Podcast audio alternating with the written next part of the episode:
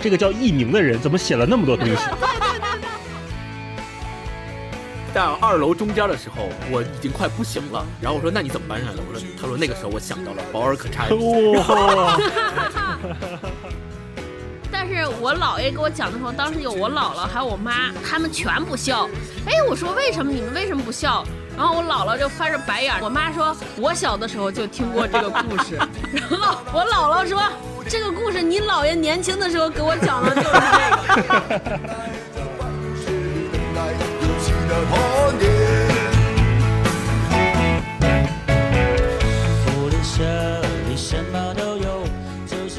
各位听友，大家好，欢迎收听这一期的文化有限，我是星光，我是超哥，我是大一。今天又是六一儿童节，一个特别欢乐的日子。去年我们在六一儿童节的时候，我们三个人做了一期特别策划，就是给我们的童年各自写了一封信。对，在那一期里，大家留言也都非常的踊跃。大家也都说了，如果自己给自己的童年写一封信会怎么写？我们看了也特别的感动。那这一期呢，我们依然针对儿童节做了一期特别的策划，不单纯的聊一本书，我们来聊一聊儿时的阅读以及儿童文学。总是要等到考试以后才知道该念的书都没有念。一寸光阴一寸金，老师说过寸金难买寸光阴。一天又一天，一年又一年，你比不的童年首先，我们来说一下各自还是孩子的时候，我们都在读什么。这个儿童时期主要指没认字以前的那段时间。那我特别想知道你们两个在没认字之前都读过什么故事，以及印象最深的故事是什么？我印象特别深刻，就是我们家有那个四本一套的《一千零一夜》。那会儿呢，是我爸每天晚上会给我读书，就讲故事。讲的就是《一千零一夜》，然后我们家就那第一册那本书，我记得是一个白皮儿的，应该不是精装的，就是平装本的白皮儿的《一千零一夜》，就第一册翻的特别烂，因为总在床头放着嘛，总被什么枕头啊、被子摩擦。那会儿我就对《一千零一夜》这个书有了一个特别强烈的印象，但是后来我才知道说，哦，《一千零一夜》原来是古波斯和阿拉伯一带的那边的故事。当时我就觉得这个故事跟我小时候或者是其他时候听的故事不一样。你想，《一千零一夜》是相当于是中东那边的嘛？那我们异域风情，对异域风情。我们理解的小时候的那种最直观的故事就是《西游记》。我小时候还有一套磁带，是孙敬修老爷爷讲《西游记》的故事。我那一套磁带，对那一套磁带应该是。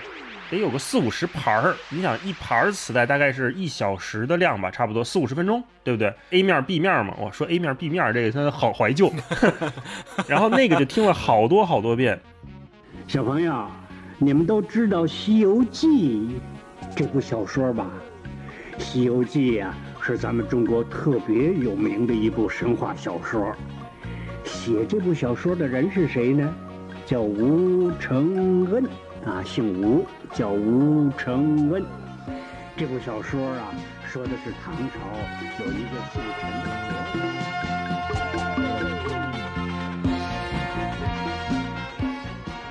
当然说这个《西游记》就另说啊，就说回《一千零一夜》。嗯，《一千零一夜》给我一个什么特别的感受呢？就是它不一样，它是那种故事套故事，我们现在叫戏中戏，而且文学上还有一个专业的。描述的方法，它叫包孕体的故事。包是包含的包，孕是怀孕的孕，体就是体裁的体，叫包孕体的故事。这个应该不是当时你小时候听你爸给你讲故事时候就当时肯定不知道了，是后来才知道的。后来我就想 这个东西为什么这么吸引我，我就去找原因嘛。发现哦，它跟我们常规听的那些什么四大名著啊这种一条线下来什么升级打怪的故事就完全不一样。每一个是独立的，然后它又在一个这种我们叫什么宇宙里面，对吧？现在流行叫宇宙，宇宙里面。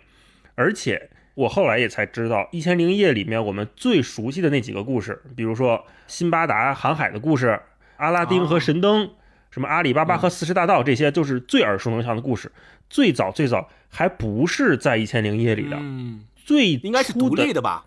但它就是最早的是这种什么阿拉伯的、什么中东那边的独立的故事。后来是被一个翻译家，他是把《一千零一夜》翻译到欧洲的那个人。这个人把这些故事又加到了《一千零一夜》里面，然后广泛流传。这几个故事也成了里面最著名的故事。啊，做了一个整合，相当于。对，做了一个编纂，做了一整合，所以我后来再去看《一千零一夜》的时候，就带着一个很怀念、很享受的过程再去看原来那些故事，而且能从里面又读到了很多新的、不一样的感觉。这是我最初对故事的印象。我想到大一老师刚刚讲这段，他小时候他爸爸在床头每天晚上给他用《一千零一夜》讲故事的情景，我脑子里就浮现出他爸爸用那个 对，因为认识大一老师的父亲的都知道，如果不知道的 认识大一老师父亲的，应该就是你吧？就是如果对，如果不知道的听友可以回去听一下我们父亲节专访的那一期。对，就大一老师的爸爸声音都特别温柔，然后我当时脑子里就想出来一个场景，就是他坐在床头给他讲《一千零一夜》的故事的那个场景是怎么样子。的对，刚才大一老师说的时候，我脑子里浮现出很温暖。超哥呢？哦，我有两个故事，一个是孙悟空三打白骨精，还有一个是骆驼祥子的故事。哦，这俩哪也是名著吗？对，就小时候我我爸工作的地方离我们家特别远啊，然后我妈有的时候骑自行车会会骑自行车带着我去找我爸，去我爸单位玩儿。然后这两个故事应该是某一次我妈骑自行车拉着我的时候给我讲的。我现在想想，我妈可太狠了，一边骑自行车一边给你讲啊。对，因为我那时候特别小，可能坐在自行车上不老实吧，我妈就给我讲故事。关键是讲那个骆驼祥子的故事太经典了，就当时好像因为我忘了是夏天还是冬天，可能反正天气不怎么好。嗯，我妈给我讲的那个节选就是说。就是祥子在外边拉车，就是在冬天拉车，祥子出了一身汗，但是里边那个老爷一动不动，人就在里边死了，还是还是怎么着？啊，这情节很印象因为当时我妈是在骑自行车，我是坐在自行车后背上一动不动的那个人。我现在回想起来，我觉得我妈也太狠了。对，这他是在暗示点什么吗？让你有了联想。对，反正当时没觉得，就是一直在问。后来呢？后来呢？然后现在想想，说我妈给我讲这个故事，简直是也是情商不怎么高。因为我们也见过超哥妈妈，超哥妈妈就是语文老师，之前听我们节目的朋友应该也知道，所以就对这种名著故事应该是信手拈来吧？对，信手拈来，耳熟能详。而且他讲的特别简单，就是祥子是个拉黄包车的，然后有一天拉了一个老爷。然后他在外边使劲跑，一身汗，老爷在里边一动不动，觉得这么冷，这么冷，最后死还是没死，不记得了。对，都是这种。而且我能想到，语文老师如果要讲这个故事，一定是讲的整个小说里面最精彩的那个部分。就是最节选出来最精彩的那个部分，能够非常明显的表现出主题的那个部分。可能是阿姨今天上课正好讲到这段，晚上再给你讲一遍，全当备课了是吧？先先备课一下。有可能，我就是上次看那个动画片香港的麦兜的故事啊，就是麦想起来麦兜妈妈给他讲故事，说有一个小孩晚上不睡觉，然后他死了。从前呢，有个小朋友撒谎，有一天他死了。从前有个小朋友很用功的念书，长大了之后发财了。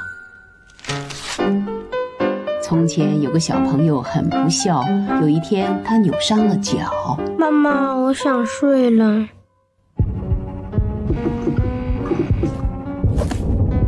从前有个小朋友早睡晚起，第二天。死了，感觉跟我妈给我讲的这个 这个骆驼祥子的故事异曲同工。然后好像那天因为路上比较长，还讲了孙悟空三打白骨精的故事，就是这两个故事让我印象特别深刻。反正我妈讲的故事都特别简单，只给感觉就跟那种三分钟读懂《西游记》名名著应该是一样的。说有一天孙孙悟空怎么着，就是师徒怎么着，反正应该就是这种，就特别酷。遇到了个妖怪，把妖怪打死了，结束。打死了。对，我应该下了节目问我妈，小时候有没有给我讲过故事？我就没有过这种晚上睡觉之前，呃父母给讲故事的影子。我反倒是记得我爸小时候，我睡觉之前，因为我爸一直在外边念书，好像回来的时间比较少，所以我印象特别深。是我爸一回来，暑假一回来的时候，哄我睡觉的时候，会给我唱摇篮曲。就我现在还记得什么什么树叶遮窗棂儿哈，反正就是这种什么风儿静，叶儿什么什么明月儿明，树叶遮窗帘儿，反正哎呀，反正就是这样。好像我不太记得我妈给我讲过什么故事。下了这期节目，我就回去 PUA 我妈，我说你看看人家的爸爸，怪不得老说我读书不如大老师多，这就是早年间的教育没整好。我跟你说，太有意思了啊！我剪这期节目 这段，我一定要放一个摇篮曲给大家听一下。摇篮曲给大家，看看我唱的和原版有多大的区别，是不是？对，一定得找叔叔唱那段才能配得上。愉快你就摸摸我月儿明，风儿轻，树叶遮窗棂啊，蛐蛐儿叫铮铮，好比那琴弦声。呃，星光，呃。我我想起来，我讲小时候听故事，就是最早的是我姥爷给我讲故事，因为我姥爷是个木工，小时候他做木工活的时候，我就在旁边陪着他，他就一边做木工活，什么拿那个砂纸在那磨呀，或者是搓呀，然后一边跟我聊天，因为我在旁边也不老实，也不会不怎么会说话，他就说我给你讲故事吧，然后给我讲故事。那个时候的故事，我到现在其实已经记不清具体的情节了，我也。说不太上，到底是故事还是笑话？反正就是三个人经常是在冰天雪地里头，然后干点什么，然后有点其中有点什么屎尿屁的情节。因为你知道小孩吧，他一听这种情节，他就觉得好笑。他虽然可能不太懂到底是什么，什么谁谁谁又放屁了，谁谁谁又这个那个了，小孩就觉得特别好笑。然后我印象特别深刻的是，每一次他给我讲这个笑话和故事，都是同一个。然后，然后每一次讲同一个，我还不觉得烦；每一次讲同一个，我都笑。然后情节都一样，到讲到最后讲了 十几遍，我自己都学会了这个故事了。但是每一次他还同时就还讲这一个故事，然后每一次讲还都笑，还都特别的有意思。这个是我对第一次听故事的一个特别印象深刻的。呃，大一，星光刚才说。讲同一个故事一直听，我也有这个感觉。我想起来，我小时候，我妈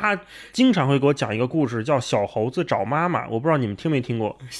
没听过，没听过。我听过小蝌蚪找妈妈。啊，不是，小蝌蚪找妈妈，最后是找到了妈妈，是一个大团圆的结局。小猴子找妈妈是最后他怎么样？那个这小猴子的妈妈找不到了，他就要去找。然后呢？哎呀，我故事我有点记不清了，但是最后是一个悲剧，就是他找到的是他妈妈的尸体。哇，这么残忍吗？对，残忍吗？不知道为什么童话就是那那会儿的儿童儿童故事好多都是这样的，好惨的。我觉得我妈是为了 PUA 我。当时你妈妈是拿了一本书给你讲。最早可能是有文本的，但是他因为讲过很多很多次，就每次睡觉之前都说 小猴子找妈妈。你看小猴子最后妈妈没有了，多惨！你是不是得珍惜跟妈妈在一起的时间？哇，这么厉害吗？我妈还说，每次小时候给我讲完这个故事，我都会扑到妈妈的怀里，说：“哎呀，妈妈，我想你，我不能没有你。”就这样。我的天，太棒了！最早就被 PUA 啊，超哥，你想起什么了？超哥。嗯，星光说他姥爷给他讲同一个故事，我也想起我姥爷也给我讲一个故事，叫就是用普通话讲叫媳妇儿偷吃疙瘩汤，就是他大概的故事的大意就 太有意思了。大意就是说有一家人，呃，那个就是婆婆对儿媳妇儿特别差，然后每天不给儿媳妇儿吃饭，然后有一儿媳妇儿就是肚子特别饿，老半夜的时候起来给自己那个开小灶，就是熬疙瘩汤。结果被他们家鹦鹉给瞧见了，然后所以鹦鹉每天起来就给那个老太太告状，给那婆婆告状，说媳妇儿偷吃疙瘩汤，媳妇儿偷吃疙瘩汤。就是小时候我讲这故事都第一次听，我觉得特别开心。应该细节里边也有好多搞笑的事儿，我就哈哈笑。但是我姥爷给我讲的时候，当时有我姥姥还有我妈，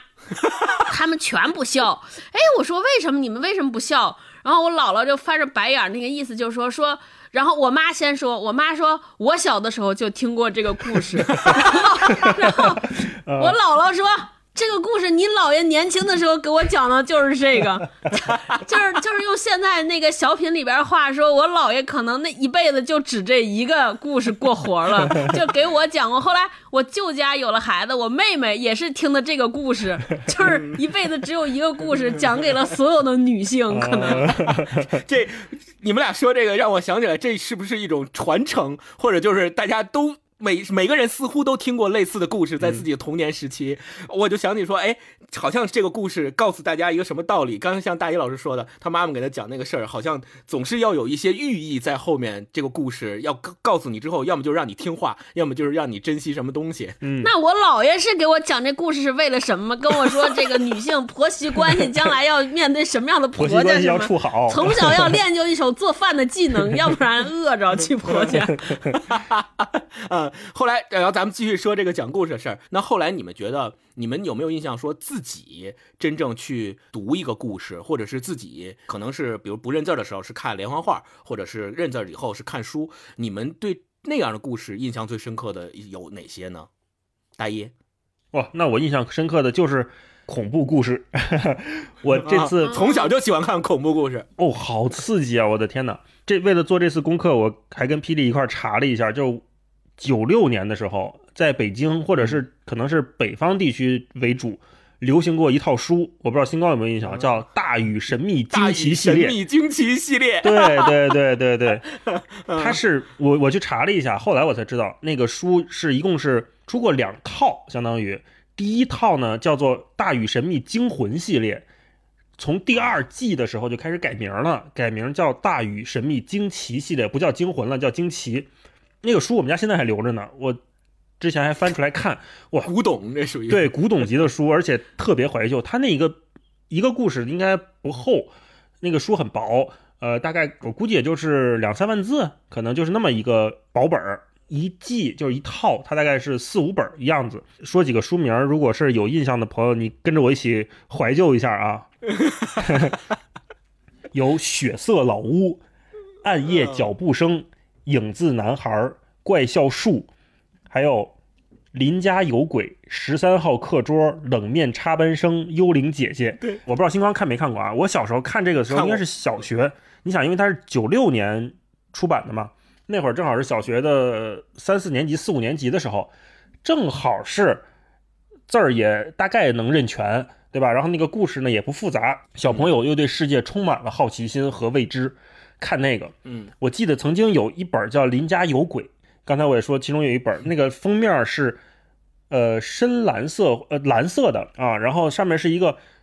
欧美的一个小女孩儿，一看应该是一美国人，在那儿就托着腮，就穿一白裙子，托着腮在那儿，就好像是天真烂漫状，但是背景呢就是蓝色到深色的一个渐变的一个色块儿，你就看着就特深邃。然后那个整个书的封面，就这一套书的封面，还都挺美式的。后来就越走越美式，你看上面画的那些画漫画，就很像美国的漫画。然后上面的那些对，实拍的人物的照片也大部分都是美国小孩儿，我也不知道为什么啊。然后《邻家有鬼》当时里面有一段真的把我吓到了，就是那里面的主角叫大宇，然后呢，他有一个好朋友叫什么什么伦我忘了，然后还有一个女孩叫刘畅，就等于他们三个人是就是这里面的核心主角。大宇他们家呢，好像是楼上还是楼下，常年哦，楼上常年没人住，常年没人住呢，但是他总能听到楼上有咚咚咚的脚步声，啊，嗯，有一次他好像是怎么着就爬阳台，爬到了楼上的那个窗户那儿，扒着阳台往里看，发现里面呢全都是灰尘，什么都没有，一个空空的屋子。他就想，哎，怎么会有脚步声呢？他就一晃神儿，他再次往里看的时候，就发现对面玻璃里面有一个人正在盯着他面对面。为什么年纪轻轻就要看这种故事？我的妈呀！哇，真的是我的一个童年阴影，你知道吗？后来我直到现在看任何呵 呵黑漆麻乌的玻璃，我都不太敢凑近了看，我特别怕里边有一个人正在对面盯着我看。有阴影了已经。对，而且你想那个设计的都很很诡异啊。刚开始第一眼看的时候，里边全都是土，对吧？这个屋子里常年没人，全都是土覆盖着那个桌子，窗户也不怎么干净。然后你一晃神再一看，嗯，一个人盯着你，一个童年阴影。对，我想起大一说这个《大禹神秘惊奇系列》，当时我是上大一比我大一级嘛，我五六年级的时候，当时特别流行，几乎班里头每一个人都看这个书，然后而且是传阅的看，就是谁先看完了，然后那个那本我没看过，这本你看过，然后我们俩交换看。我当时印象特别深刻的是五年级的时候，我得了一次特别严重的肺炎，在医院住院住了半个月，在那个医院住院那半个月也不用写作业，也不用上课。天天就没事儿，然后那个时候正好流行《大禹神秘经济》系列，我就让我妈给我买了一套，然后在医院躺在病床上天天看。我印象特别深刻的是，在医院里头，因为病床病房里边天天都有人来回来去的，护士什么的，所以我看那个并不觉得害怕。然后坐在我对床的是一个比我大两级的，应该是已经上初一的一个小哥哥，他也得肺炎住院。嗯然后，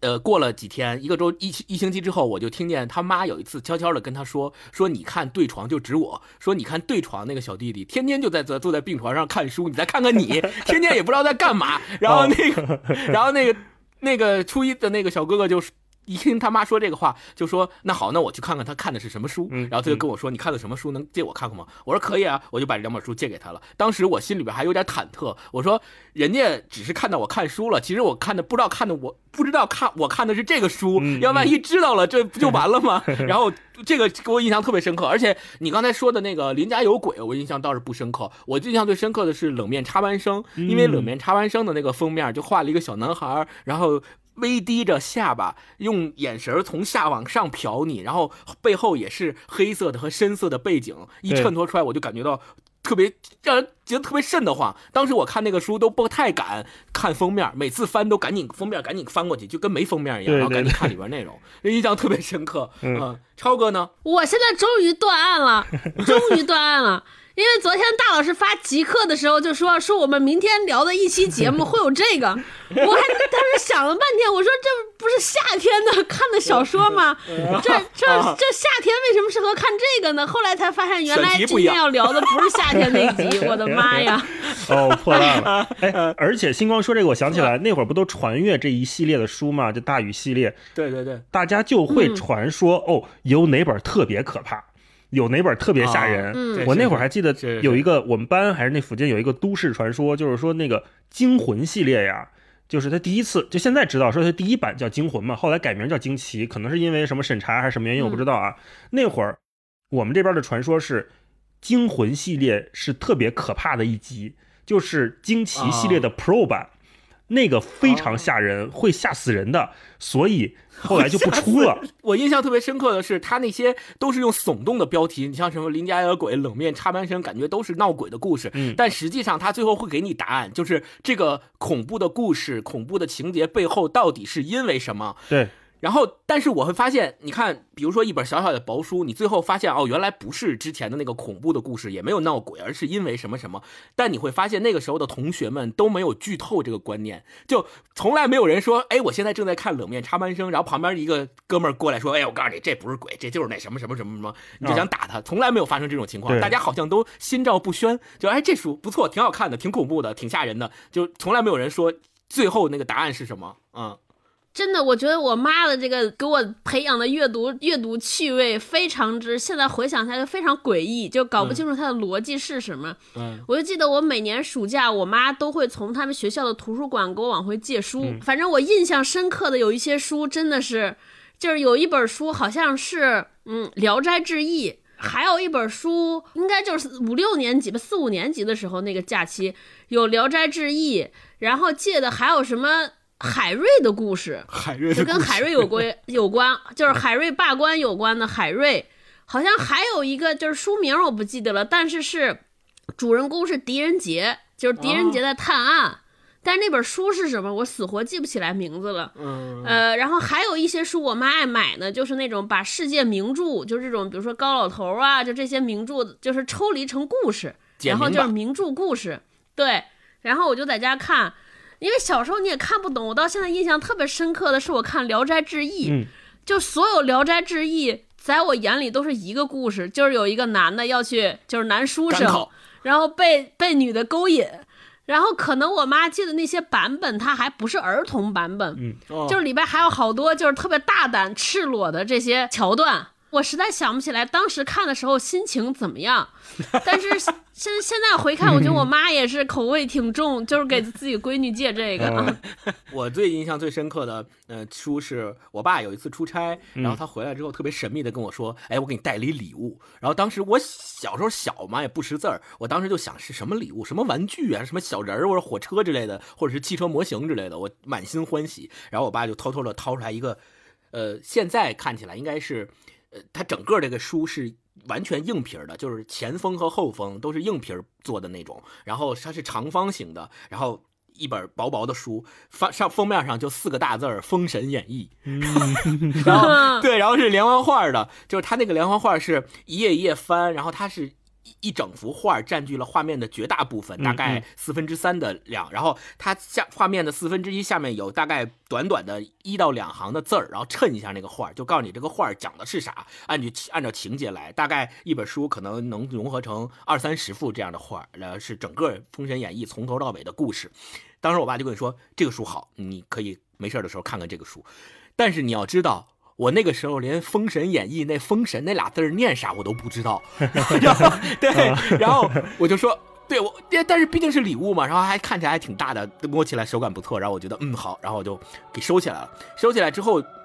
没有马上看，过了一段时间，我才突然想起来我爸给我带过这个礼物，然后我就拿出来翻翻，当时字儿基本上是不认识的，就只能靠看画儿，看里边画儿，他那个画儿是中国中国风版的那种连环画，然后我就翻翻翻。整个把整个书都翻完了，我都不知道他到底讲的是个啥。然后我就问我爸，我说：“哎，上次你送我那个《封神演义》，讲的是个什么故事？我没看懂。”然后我爸给我总结了一下，特别精准。但就直到后来我又通读过一遍《封神演义》，知道它是什么故事之后，我依然认为他的那个总结非常精准。他说：“啊，这就是两拨神仙打架的故事。”然后对对，然后我就觉得，当时后来我终于。完全读懂《封神演义》之后，我再回想这个总结，我觉得太精准了。嗯，后来那个《封神演义》那套那本书只是他一套书里面的一本儿，然后他把中国那四大名著都按这种形式做成了一本一本的连环画，有三国，有水浒，有红楼，就这些都有。后来我就自己觉得《封神演义》这本书特别好嘛，我就把那一套书都是前封后封硬皮儿的全都买齐了。所以我小的时候就是靠看这些连环画，最先接触了这个中国的四大名著。嗯。告别无休的征战，告别不息的厮杀，告别无休的征战，告别不息的厮杀，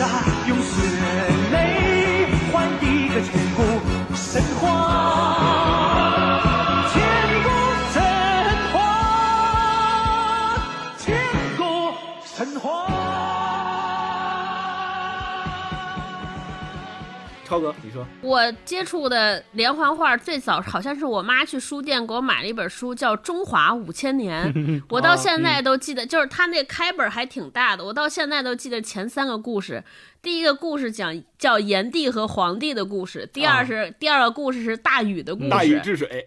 治水是其中的一部分，但主要是讲大禹这个人。后来还有什么，也有这个商周的故事。就是周武王和周文王的故事，我当时就特不知道为什么特别爱翻这个书，前面那个页都掉了。但是现在回想，那个应该不是一个特别好的连环画，因为画的太丑了，就是那个大禹被画的跟人猿泰山似的。啊、我我这次回家还想着翻一翻，哎，有没有找出来那个书给铁锤看看，看看铁锤能不能看见，但是找不着了。嗯，对，哎，我再往回，我回倒上刚才那个话没说完，我就说我妈不是给我买了好多书吗？借了好多书。有一个小说太棒了，有一个浓缩的故事，还有《金瓶梅》哦。我当觉得说，我妈当时借书的时候，是不是应该没有看目录？然后那个《金瓶梅》的故事里边也有，因为我当时咱们特别小的时候就看过四大名著嘛，里边知道有武松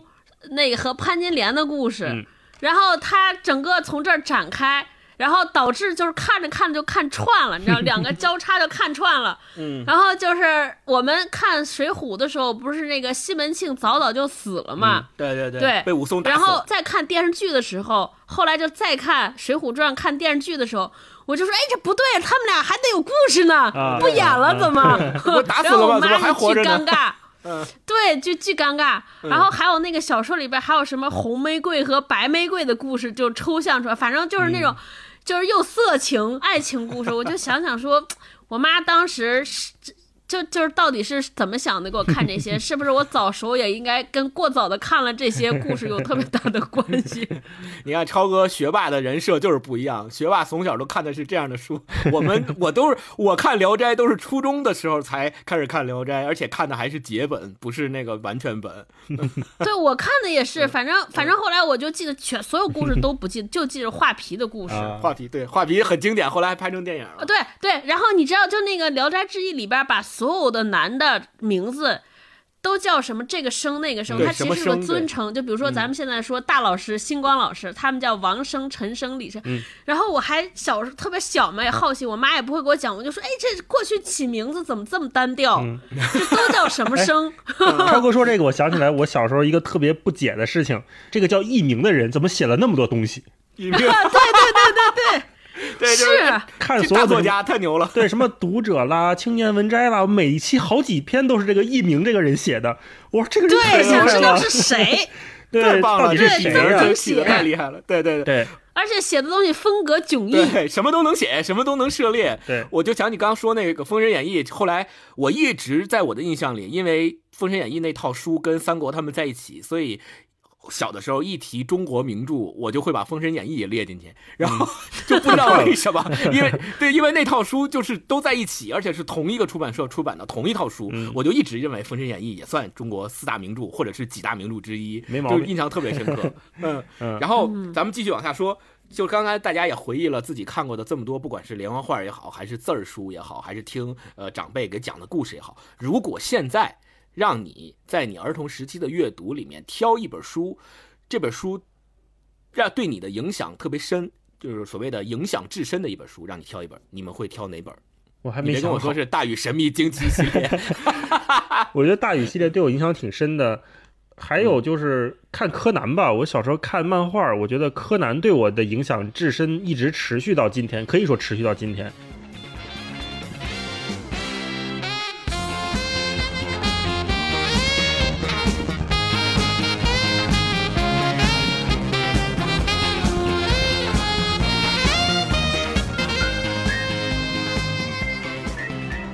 到什么程度呢？虽然我现在就是不追着柯南看了，但是我跟霹雳每次出去旅行、出去玩儿，都会在当地买一本柯南带回来。尤其是出国玩的时候，甚至我俩去泰国还买了一本泰文版的柯南，这就变成了一个消费习惯啊。明白。然后现在就是纪念，对，就是那个柯南，他最早我也我记得应该是我初一的时候，或者是小学五六年级的时候，柯南当时我。我不知道那个是不是正版，那个是橘黄色的封面，那个一本书的大小可能就跟手掌差不多大，跟手机差不多大那么一本书。后来它就改版了，改版之后变成了长一点、厚一点，好像是印刷质量更好的一个版本，一直在出。我记得前两年吧，就是报摊儿上报亭还经常出了新的柯南，它会上货嘛。我经常就会在上面去找，说，哎，柯南出新了没有？我要买一本，很享受那个遇到了他买他的感觉，就跟挑杂志一样。但现在好像出的很少了，这可能是我的一个消费习惯，一直影响到我现在。你们俩有没有这样的？嗯，超哥呢？有没有对你影响至深的一本书？我说出来就是太，其实是钢铁是怎样炼成的。哎呦，保尔可差劲，太棒了，太棒了。对，讲讲讲讲。我我忘了是什么时候读的，反正挺早时候读。那应该是我人生中第一次读完一部小说，那可能是我人生中读的第一部小说。哎，咱们是几年级学过这个课文，还背过。后来就是因为要背那个课文，我好像当时死活背不会。哦。后来我妈就放假的时候给我借了这本，买了这本书，让我从头到尾看。嗯。然后我当时看的就热泪盈眶，中间有一段柯察金和那个谁的东尼亚的爱情故事。嗯。哇！我当时就是，当时应该也是就中小学到初中，可能也是青春期，哇！就看的简直是不行不行的了。对，到现在为止，我还对印象特别深，就是那段，就是就是我认为的爱爱情的故事，最好的爱情大概就是那样的，嗯，嗯就是特别好的塑造了我。超哥说保尔柯察金让我想起来，当时咱们每个人几乎都会背的“人的一生应当怎样度过，嗯不因碌碌啊而感到羞耻”，这啊，对对 特别对，太经典了。嗯而且当时我我印象特别深刻，小学的时候我们班里边饮水机，然后经常会换水嘛，嗯然后换水就轮流换，经常是一个组的男生，每个人下楼要抬五个桶上来，然后每一个人一个抬上来，然后因为我们楼在三楼，你想那个时候。一个男生搬那么大一个桶上来很累的，又经常要歇，然后到三楼以后就喘的不行了。然后我记得有一次我特别好的一个哥们儿，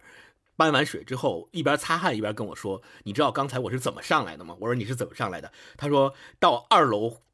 到二楼中间的时候，我已经快不行了。然后我说：“那你怎么搬上来的？”我说：“他说那个时候我想到了保尔可察金，哇，然后对，然后就印象特别深刻。我说你这可以啊，这书都已经读到十点钟去了。嗯 啊，就是在我心中，钢铁是怎样炼成的，就是个爱情故事，前面是什么，后边什么事都不记得了，就记 住中间两个人搞对象的故事。嗯对，所以就是深深的、深深的这个烙在我心中，以至于当年有一段时间，呃，就开始早恋之后，嗯就是你把那个喜欢你的男孩，我就会把喜欢我的男孩和保尔柯察金相比，说，哎呀，这个不行啊，这个不一样啊，就是这种。我要挑一本对我嗯影响至深的一本书，应该就是我妈给我买过一本特别厚的，大概厚度大大大家也看不见，反正就是特别厚，可能跟波拉尼奥的二六六六差不多厚度的。以前一本书叫《上下五千年》，嚯对，哦，是什么那个历史书啊那个时候我历史书上下就是讲到中国五千年的历史，跟大跟超哥刚刚说的从中华治水5000讲年对，一直讲到民国那个时期五千年，它所谓的五千年，实际就是两千多年的历史，还包括神话那部分，所以叫上下五千年。它是每一个故事，每一个每一个朝代，每一个皇帝发生了什么故事，打了什么战争，大事儿都会给你讲一遍。然后我是买了一本上下五千年，我妈当时是跟我说的是，你读读这个，你要能把这本书读完。你就能获得一个什么特别牛的成就，然后告鼓励了一下，我。你读完了吗？因为那个书，对，因为书特别厚，啊然后。当时我也不知道咋想的，如果现在让我读，我可能就打退堂鼓了。但那个时候小，可能也没有意识到这个问题，我就说那看呗，反正没事儿干。然后每天呃那个从学校回来，吃完饭就都趴在桌上，每天就看几页，每天就看几页。然后真的是让我从头到尾看完了，而且那个书是不是没有，就是它只有插图，然后基本上都是字儿，但是它是那种简明简单版的，就不会特别复杂给你讲的故事。比如说他给你讲司马迁跟史记的故事，然后他会给你讲史记是司马迁写的，司马迁为什么要写史记，然后给你讲一讲史记的故事和他的故事，相当于从小。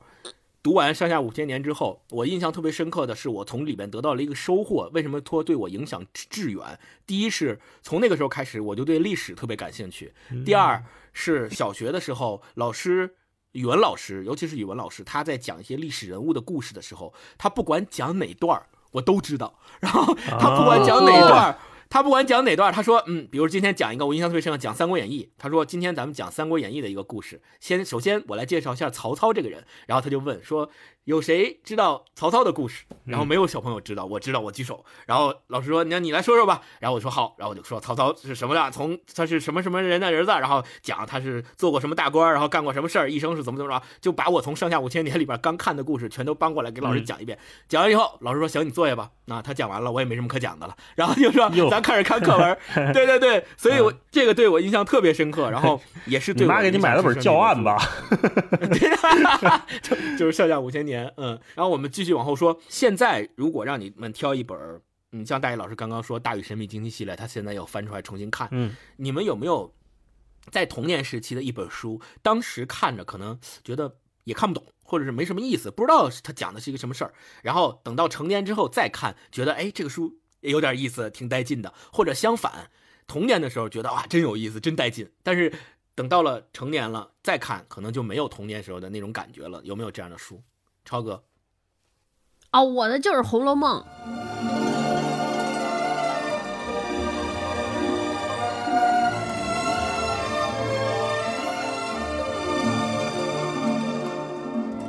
我妈自己特别喜欢《红楼梦》，所以就特别早让我读，就四大名著嘛，就买回来，先从最就是连环画本的给开始看，连环画本的那三个都翻烂了，尤其《西游记》，就感觉那个就是就是揉巴的都不行不行了。但是《红楼梦》真的是完全看不懂在讲什么。后来就是大了之后就开始买回来，买回来就是那个全版的，说认真读一下，然后每次读到大概七八十页也读不下去，就翻过去了。我大概是到一直到大学的时候。才读了一遍《红楼梦》，就完整的读完，才觉得哇，就是荡气回肠啊！从以前根本不知道，然后还还说为什么四大名著非要把《红楼梦》放进去？我以前读《红楼梦》只记得两个故事，一个是刘姥姥进大观园，嗯，然后黛玉葬花儿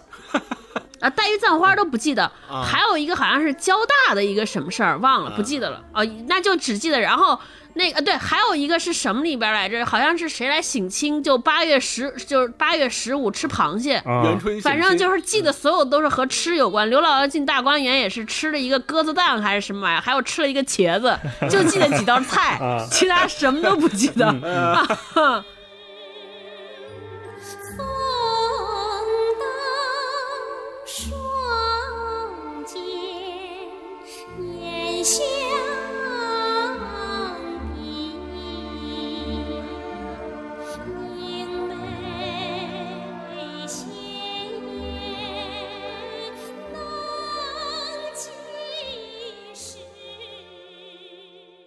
大一呢？哦，有这样的我经历吗？我除了有，我也有柯南以外，我也有。我是小时候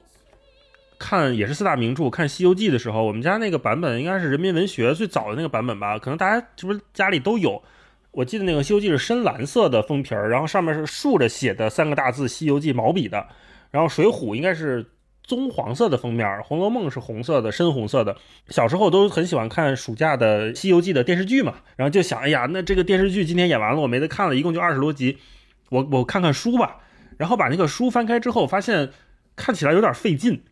因为它那个、跟电视剧完全不一样。哎，对它 那好像还有点文言文的那个感觉，虽然没有那么文啊。嗯然后我就开始翻里边的插图，我就特别喜欢看《西游记》里面的那些插图图片。我记得那个版本里面应该也是那种水墨工笔画式的图片，有三打白骨精的，然后有什么雷音寺的，还有什么几个名场面他会画出来。我就每次都想翻到那个插图看，说哎呀这个图片太好看了，怎么就这么几张啊？太少了。后来上了中学，有一次好像是留什么暑假作业还是什么的，我跟我爸一起说要再重新看一遍《西游记》。我爸当时给我列了一个题，我我不知道有没有在节目里讲过。他说：“你算算这个《西游记》里面多少个妖怪是野生的，多少妖怪是天神下凡捣乱的。”我算了一下，还真算了一下，应该是这不九九八十一难嘛？大概八十一难里边得有个六十多回都是天神的宠物或者是天神本人下来捣乱的。我爸就问说：“你看这说明了什么问题？是不是要反映当时的这些给人民带来广大疾苦的都是这些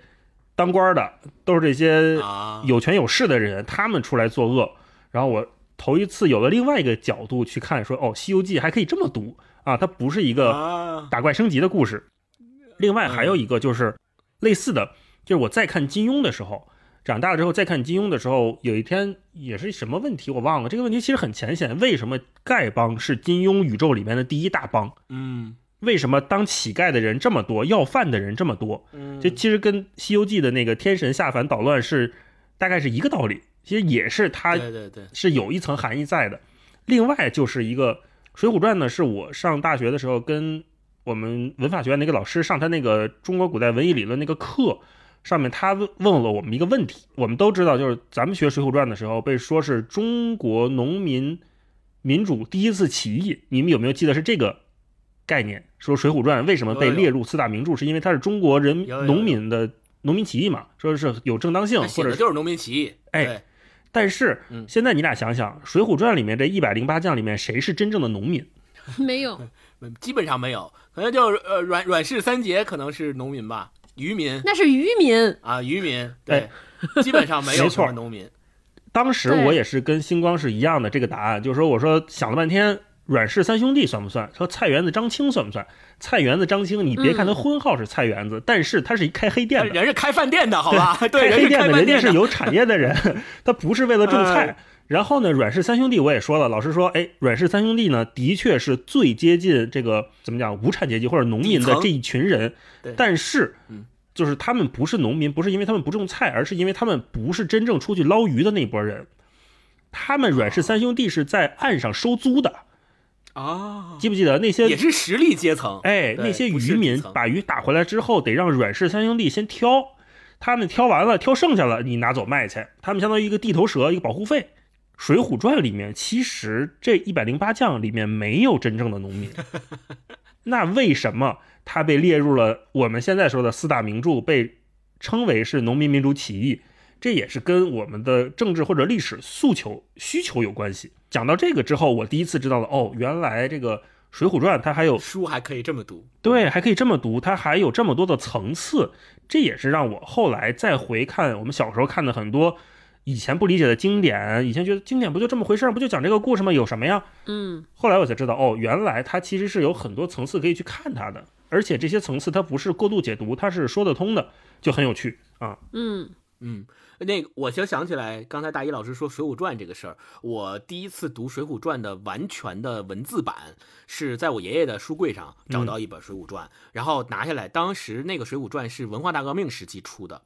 文化大革命时期出的所有书有一个特点，就是它扉页上面必须要印第一要印毛主席语录，从毛主席语录里嗯挑一条跟书的关系最能扯上关系的一条，然后印在上面，什么无产阶级、文化大革命万岁之类的，然后。紧接着后面的前言，他要介绍一下，说我们为什么要在这一年再版这本书，它的意义是什么，然后要把这个意义跟当前的文化大革命联系在一起。特别有意思的是，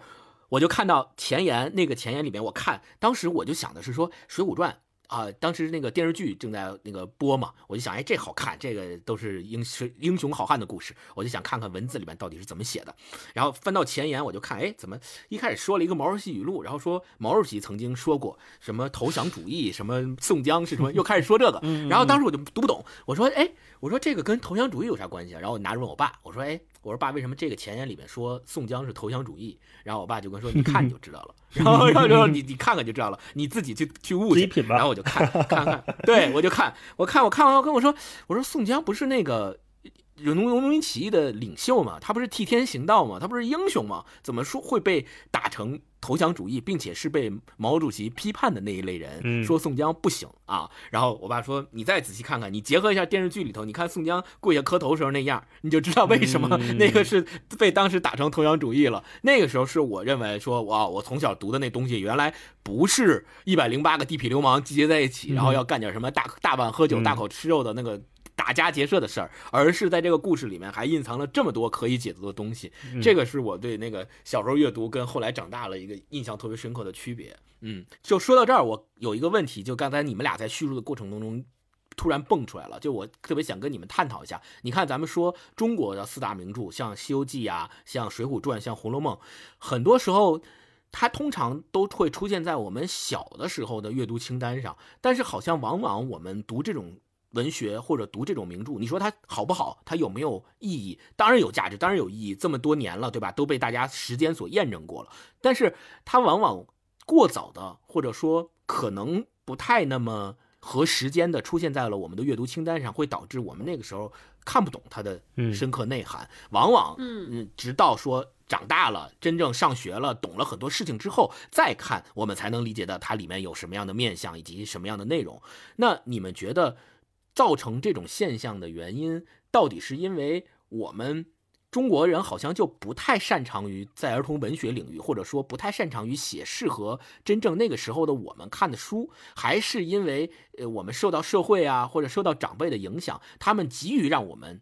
接触所谓的名著，然后就在那个时候就把名著告诉我们说你要读这个，这个好。但是其实他并没有考虑到我们那个时候的接受程度以及认知程度。最开始啊，我是倾向于说，小孩儿他的认知能力有限，其实不应该给他看太复杂的东西，这样反倒会影响他后期对这东西产生兴趣。就比如说我小时候看《红楼梦》，就一直没看下去，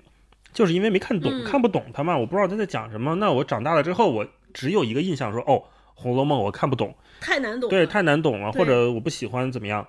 但是后来我又转念一想呢，我觉得我们被要求阅读的名著、经典的书，它应该能让不同年龄段的人产生不同层次的共鸣，这个才是最重要的。我觉得《红楼梦》对我个人来说可能是一个特例，就是我真的就不喜欢。啊，那但是你比如说读《水浒》，你读《西游记》，或者读说《钢铁是怎样炼成的》，小时候我们读的时候能从里面得到一些快感，我们能觉得，哎呀，这个三打白骨精我看起来很很很爽或者很刺激啊，那我看《水浒传》，我看到宋江磕头，我看到水泊梁山跟方腊打成那样，我很痛心，我非常的惨。对，我觉得那个感觉是真实的，它是有价值的，是触动人的。当我再一次遇到这样的作品，或者是有契机、有缘分的时候，我能知道说，哦，原来《西游记》里面捣乱的都是神仙下凡，我知道了《水浒传》不是一个真正的农民起义的时候，这种感觉又是一个新的、新的认知。这个给我一些很别致的感受。我就想，如果说我第一次没有读过《西游记》，没读过《水浒》，就比如说现在我读《红楼梦》一样，我可能能从更多人的解读，或者是现在我的认知里面，能读到现在我认知里面匹配的东西，但是我少了一部分我小时候跟它的连接，这个事儿就稍微可惜了一点点。所以从这个角度讲，我觉得从小你要有机会能遇到这些好书，遇到这些名著，你去读它，你跟它产生一些连接是挺珍贵的啊。所以我觉得，嗯，还是应该读一些。我小时候就一直瞧不上这个事儿，就是我爸老跟我说说，你读一读名著，你不要老读那些故事会，不要老看那什么青年文摘这些这些鸡汤这些片儿汤话。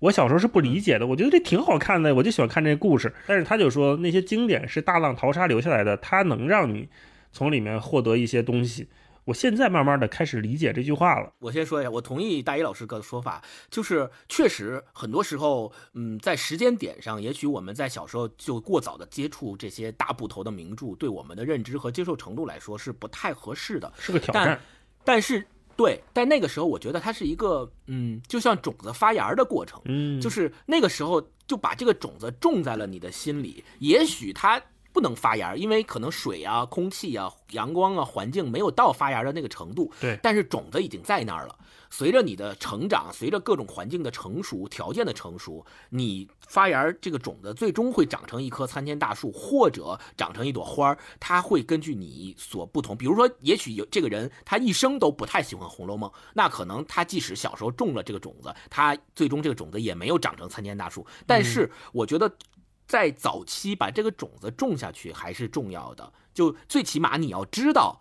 这个世界上存在这样一些书，它是经过时间检验、大浪淘沙的结果，然后你才能够在未来有机会去读它的时候，才让让你在心里知道说，哦，这个书我小的时候曾经知道，并且我想读来着，但是没读懂或者不感兴趣。但现在我觉得我有必要再读它一下，就才能产生像咱们之前说到的，就是小时候阅读和长大以后阅读的这种区别上的东西。对，超哥呢，你对这个问题有什么？因为我特别想听超哥的一个呃看法，就是因为呃现在铁锤也处于这种年龄，然后不知道超哥在跟铁锤的过相处、教育他的过程当中，是不是对这个问题有什么自己的思考？我特别想听超哥说这个。嗯，我觉得最被耽误的，或者最被大家误解之深的小时候的一个作家，其实是鲁迅。我不知道你们有没有这种感 觉？因为要全文背诵鲁。迅，对，因为鲁迅的文章就是在我们从小学到中学到高中，就是各个时间段，他的文章都被放到我们的课本里面。我小时候就特别恨这个人，非常恨，因为阅读理解会考到他，背诵课文会考考到他，但是我从来不知道他在写什么。一次都没有，就即便是看什么《朝花夕拾》里边的，咱们小时候就是桌桌子上刻枣的那个文章，我都不理解啊！而且他写的字，就而且鲁迅的文章风格特别明显，非常明显，嗯、就是又又简单，呃，然后我然后故事性也也也不是很强，我就说为什么要读这？这个人到底哪儿牛了？所以就是你不是说种下一个种子嘛？就是当时我就说，等我以后长大了。绝对要拿出来看看他到底牛在哪儿，然后就是每年都在试图上，从大学以后就是每年都试图读一次，每年都试图读一次。我觉得直到三十岁，我最近几年才大概能看懂一点鲁迅。而且超哥的妈妈是语文老师，我就想到是不是当时你在读鲁迅读不懂的时候，你问过问没问过你妈妈说我们为什么要学这个，他到底在讲个啥？然后你妈妈跟你说的是你读懂也得读，它特别重要，什么在文学史上有重要的地位之类的这种。我觉得我现在觉得，就是因为我妈是老师，我对老师这个职业有了新的认识。因为我觉得我妈也读不懂，而且很有可能我现在读懂了，我妈还没读懂。就是因为你小的时候对老师都是仰视，你都觉得老师一定比你更博学，知道的更多。但是现在看起来，我觉得就是尤其像初中的那些老师，你就大学老师一定是，就初中的时候老师大概率就和知识水平可能跟咱们咱们仨现在的能力差不多。就是当老师只是他的一份工作，他可能是在如何教你这方面比较强，但是你说他的阅读范围或者他涉猎的内容不一定比你强，他也理解的不一定比你更深。嗯嗯，然后说回来，刚才那个问题，我其实是觉得，就是让大家让小朋友过早的接触名著，呃，就还是得摘选。就反正我觉得过早读《红楼梦》和和鲁迅一定是不合适的。就是你相当于把他的认知水平强弩着拔高了十个都不止的水平，啊，所以我觉得就是即便撒种子也是你要让他撒点什么。就是我现在比如说倾向于让我家这就如果铁锤长大了，我可我给他读可能会让他读，比如说像罗曼罗兰啊，就这种人写的书，他文字很优美，同时呢他的意味也在，但是又没有那么深。包括像什么少年维特的烦恼啊，就这些书，我觉得是适合他读的。但是就是那种有政治意义深远，或者对于世界呀，就是这种人类的发展生存的这种意义，我觉得大概率不能让他读，因为实在是认知匹配差太多了。我觉得这大概是一个三十多岁人、四十岁人才应该思考的问题。我不能理解让一个小孩从十几岁开始就就思考人性。我甚至觉得，就是安徒生童话都太残忍了。啊对我现在想想，什么美人鱼的故事，哇，那是什么卖火柴的小女孩？天哪，这太惨了。嗯，我不行，我就是属于那种，我现在给铁锤读的所有的绘本都是得是特别美好，就看着很傻，但是也要美好。嗯我就觉得小孩子还是让他就是对这个世界有点希望，就不能知道那么多，这是我的想法。嗯，嗯对，就说到这个呃儿童文学和或者叫童话的跟儿童之间的关系，实际上我们刚才其实说到的是很多我们在儿童时期接触的名著，因为我们那个时候的认知水平不够，所以也许没有办法进入到我们的心里，它只能成为我们的一个种子，留待日后某一天环境成熟了，然后再发芽。但实际上我们现在所说的儿童文学，嗯，在特别古老的时候，像格林童话呀、安徒生童话呀，实际上童话这种东西最一开始它就是口耳相传的，就像咱们之前说的，长辈给孩子在床头讲故事，他可能也没有文本，他只是说我口头叙述给你讲故事，然后代代相传。呃，我的爷爷奶奶给我讲，然后我也给我的孩子讲，我的孩子也给他的孩子讲，相当于这样一代一代传下来，最终也许会有人把它固定为文本，然后写成童话故事集，就像大一老师提到的《一千零一夜》这种，比如说我把各个故事，阿里巴巴、四大盗这些故事，把它集合成一本书，最终它变成了文本。但是实际上，真正的儿童文学有一个概念，就是真正的儿童文学，它大多数情况下，而且从源流上讲，它往往都是成人文学的浓缩版，或者是成人文学的简化版，然后把它变成儿童文学。所以。你会发现，真正的格林童话在最开始的版本里面，有很多东西是不适合儿童阅读的，很多暴力，嗯很多性的描写，恰恰会出现在这些童话里。所以现在大家所认为的童话和儿童文学，专门给孩子们读的绘本，跟之前最开始的童话故事——安徒生童话、格林童话、一千零一夜这些故事相比，实际上那些故事里面有大量的。包含了不适合于儿童去读的这些东西，嗯它更像是成人文学、成人小说的简化版。所以呢，我们讲到这儿，我就特别想跟你们两个再聊呃最后一个话题，就是你们觉得什么样的儿童文学，或者说以你们的经历、经验和经历来说，你们觉得什么样的儿童文学是好的儿童文学？哎，我不知道这个儿童文学有没有什么学术上的定义啊，或者是划分。但是从我的角度讲，我觉得一个好的儿童文学，我觉得你刚才说那《哈利波特》就特别对，就是它能给不论是孩子还是成人读者都能提供丰富的共情的机会。什么意思呢？就是我们小时候读《哈利波特》，你可能带入的就是哈利波特本人。当你长大了之后，你再读的时候，你可能带入的是小天狼星，你可能会从邓布利多的视角去看这个世界，去看这个一切发生的事情，就想如果我是哈利波特的爸爸妈妈，我会怎么处理这些事情？这一个浓度的书写是在一个好的儿童文学里面，它应该是全面开花的。这也给了我一个提示，就小时候我们看很多故事，我们带入的都是那个主角的形象嘛，或者是说那个小朋友的想想象自己是主人公，哎，想象自己是小朋友的角色，但是你慢慢的你长大了，你就会发现说，哦，原来我从另外的视角，从比如说从这里面的某个配角的视角去看这个世界的时候，它也很精彩，或者说它也能给你很多思考和想象的空间。不管是说哈利波特，不管是说什么金庸，或者是我们小时候看的很多的书，小时候看觉得很带劲，长大了看还很带劲。我觉得就是因为作者嗯给了每一个角色有足够的生命力。在这里面，这个角色他不是工具性，他不是工具人，他也不是脸谱，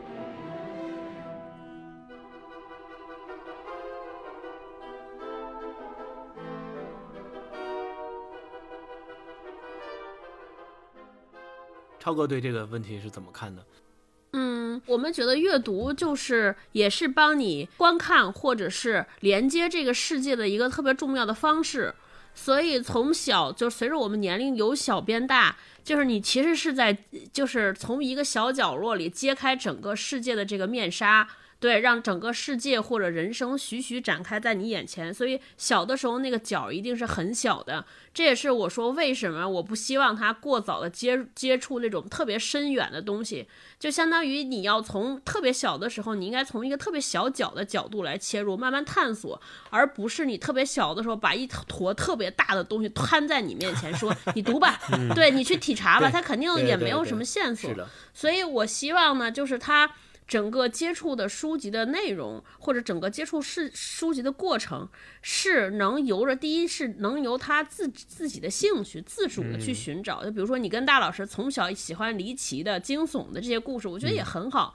就是必须是跟他，他他肯定是觉得，哎，这个世界是不是有一些特别惊奇的、惊异的东西？对，这是跟他是他跟他的兴趣和爱好连接。第二呢，我还是嗯觉得童真的那一部分特别宝贵，所以我还是希望他自越晚的接触那些呃就是灰暗的、晦涩的、呃不好的东西，这个时间越晚越好。这也是弥补一个我当年童年过早的接触这些。你想想，我妈每天给我讲的故事都是 阶级剥削在里边死了这种，哎呀，我不想让他接触这些，就是也是弥补我的一个遗憾。都是对，过早的就让我看《金瓶梅》，你想想多可怕！嗯，星光呢？我觉得你们俩说的都特别好，就是其实我想总结一下，我就想举一个例子，嗯，比如《哈利波特》，或者像国外大家都耳熟能详的一些已经被时间证明的，大家都觉得特别好的儿童文学类作品，像《哈利波特》呀、《纳尼亚传奇》呀这些。嗯实际上我们去嗯看这些，对，实际上我们去看这些所谓的儿童作品，我们会发现一个规律，这个规律就像是刚才大一老师说的，就是这些作品里面，他们嗯不是一个单纯的单一的面相，而是通过各种角色的塑造。给你呈现了一个立体的世界，这个世界也许在你小的时候接触这个作品的时候，并不能很好的去带入这里面所有的角色的立场，所有角色的他的用意是什么。比如你小时候可能不太理解邓布利多为什么会做出那样的选择，或者是斯内普教授为什么会隐忍那么多年，对吧？他对呃哈利波特妈妈真正的爱，这些可能你小时候真的理解不了，你也不明白为什么他会为了呃哈利波特去。宁可去变成十四徒，宁可去成为这个，对吧？就是邪恶一方的，帮助他们去做一些坏事儿。也许那个时候，因为善恶在小朋友的心中是很分明的，所以他们也许理解不了。但是随着你的年龄的增长，你会发现这样的作品，它的广度、它的深度、它对角色的塑造，一直是在那里，它等待你去挖掘，而不是他为了展现说我要告诉你。你在那个时候，你现在你小，所以你你你就知道这个，你你就把自己想象成哈利波特，在沉浸在魔法世界里就 OK 了。然后我不告诉你，实际上这个世界还存在着像邓布利多或者斯内普教授这样的，他没有是以一个构建整个世界观和整个社会或者整个世界的这样一个方式去写作这样一个作品的时候，我觉得这样的作品它。先暂且不说它是否能称为一个好的文学，儿童文学，它也许都算不上是一个好的文学。我觉得它是一个递进的关系，就是什么样的文学是好的儿童文学，一定首先它是一个好的作品，好的文学。我突然想起来，我小时候看小龙人啊，小龙人那个电视剧，嗯我觉得好惨，电视剧。无数颗星星，那个哇，行，这期哎，这期配乐有了，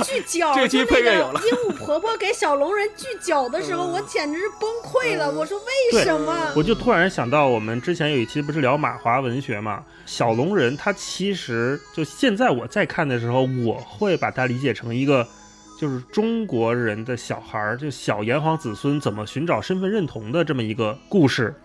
你看，小龙人他生下来就是一个龙的传人，但是他找不到他的妈妈，他不知道自己是谁，他和身边的那些小朋友都不一样。对对，但是他又想和他们融入到一起，跟他们一起玩儿。他最后为了确定自己到底是谁，走上了一条那么艰难的路，要锯掉脚，要把自己的尾巴藏起来，要去爬沙漠，要去穿越大海。他最后就是为了确定我到底是不是一个龙的传人，对不对？对，身份如果现在我们再以这个角度去看这整个当时的儿童文学那个故事的话，你又会有新的体会或者是新的感悟，这种感悟是非常美好的。嗯，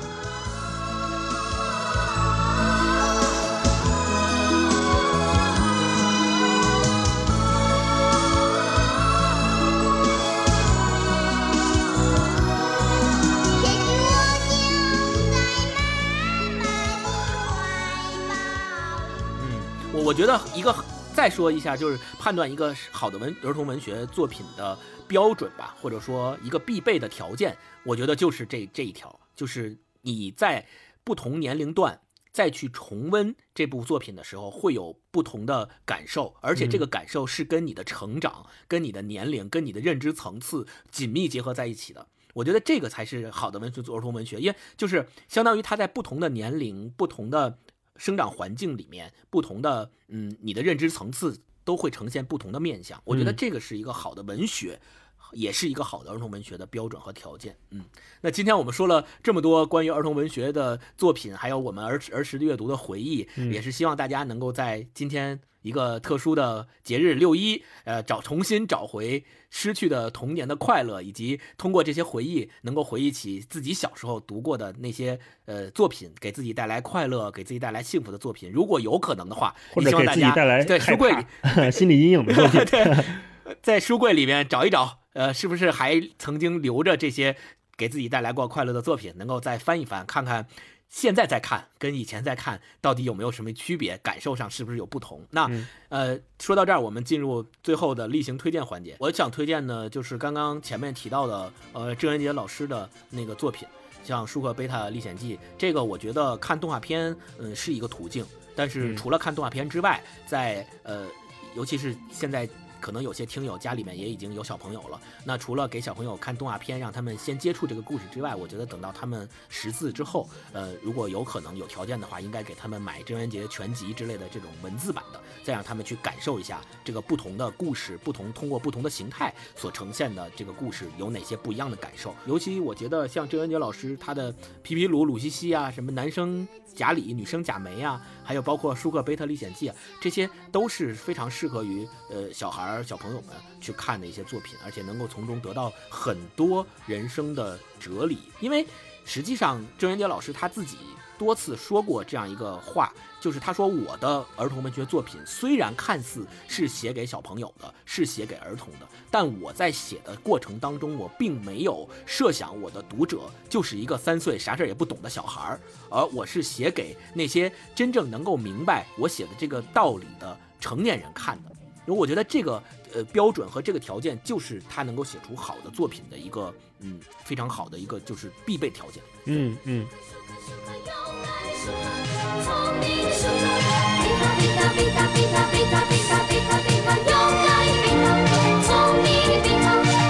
自己的路自己走，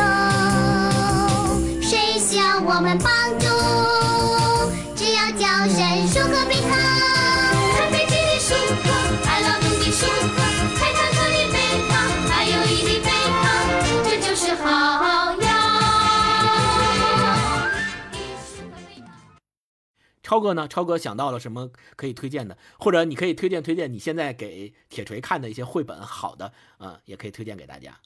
我在推荐绘本这方面不是很权威，因为我每次给铁锤选绘本都非常之随机，也是在网上看销量卖的最多的，我翻一翻给他选。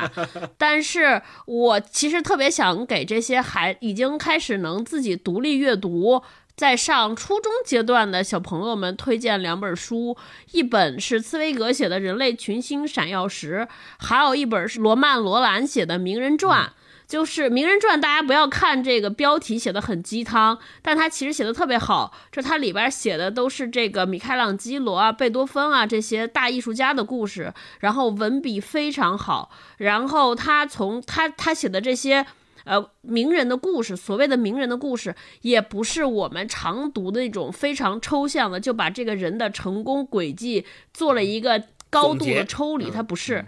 对他其实是写了非常多我们不知道的其他的面相，我觉得特别好啊，它可读性比较呃非常强，故事性也很强。我当时是小时候看完了这本书之后，我突然间觉得身灵心灵深处受到了一些鼓舞。啊一个的就是我会明白，就是再厉害的人，人生中一定会有阴特别黑暗的至暗时刻。呃，同时呢，就是我明白了这些度过至暗时刻，并不是像我小时候看的电视剧那样，就好像非常之容易，或者说就是非黑即白。就睡一觉或者有一个什么魔力就度过去了，啊对我突然间就是因为看完了这两套书，我好像才明白了，就是人生就是要慢慢的走，就是要一点点过，没有那种大家想象到的就天生神力，天降或者老天相助，突然间，对对对，没有奇迹，真的是没有奇迹。反倒我记得读完那套书之后，就让我多了好多耐心啊、嗯所以我特别推荐给，就是如果家里边有小孩子是这个年龄，我特别推荐他们俩去读，大家去读这两本书。嗯，好的，大一老师呢？茨威格的文笔也非常好，《人类群星闪耀时》里面就金句频出，然后翻译的也很棒，那真是一本好书。我说不上推荐吧，但是我想，就今天聊完这期节目，给我一启发，我就还挺想回去看看我小时候错过的那些书的，比如说《哈利波特》，嗯我就特别想找机会重新。不是从新了，我没看过书，我想找机会把书啊看一遍。哦嗯，，因为前两天跟婉莹还聊天，她不有一个节目叫《哈利波特》嘛，就专门聊哈利波特的。就嗯现在在看这样的名著或者是优秀的文学作品，肯定能从中读出很多不一样的层次和新的感受。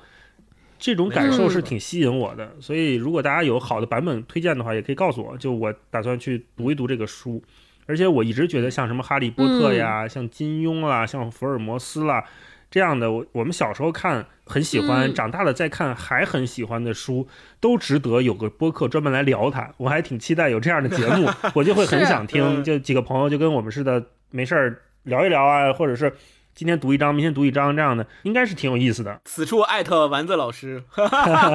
最佳武侠播客。嗯，嗯，对，对，安排起来了。我们这期呢也希望大家听完我们这期节目之后，在留言区给我们留言，说一说你小的时候对你影响至深的一本书，或者现在你依然能够回忆起的小时候听到的长辈给你讲的某一个故事、嗯啊，能够在留言区里面给大家留言，给我们讲一讲你的这个故事到底是什么样的啊？你看的这本书为什么现在至到现在依然对你影响至深啊？我们期待大家的留言啊，或者有没有跟我一样有童年阴影的，我也嗯期待啊，握个手。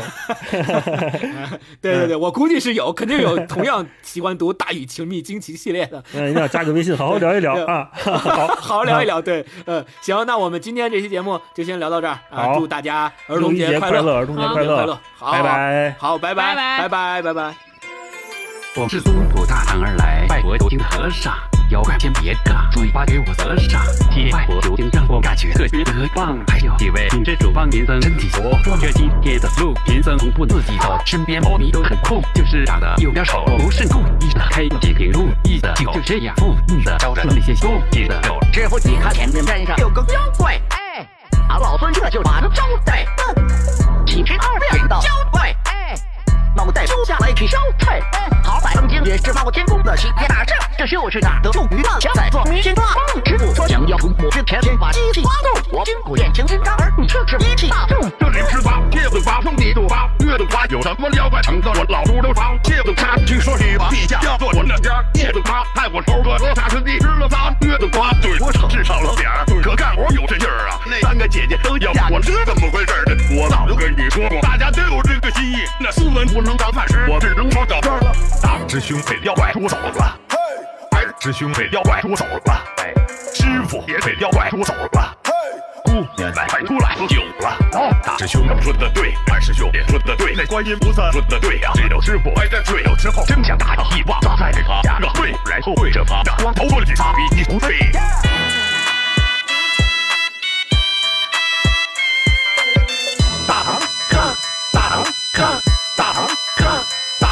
까.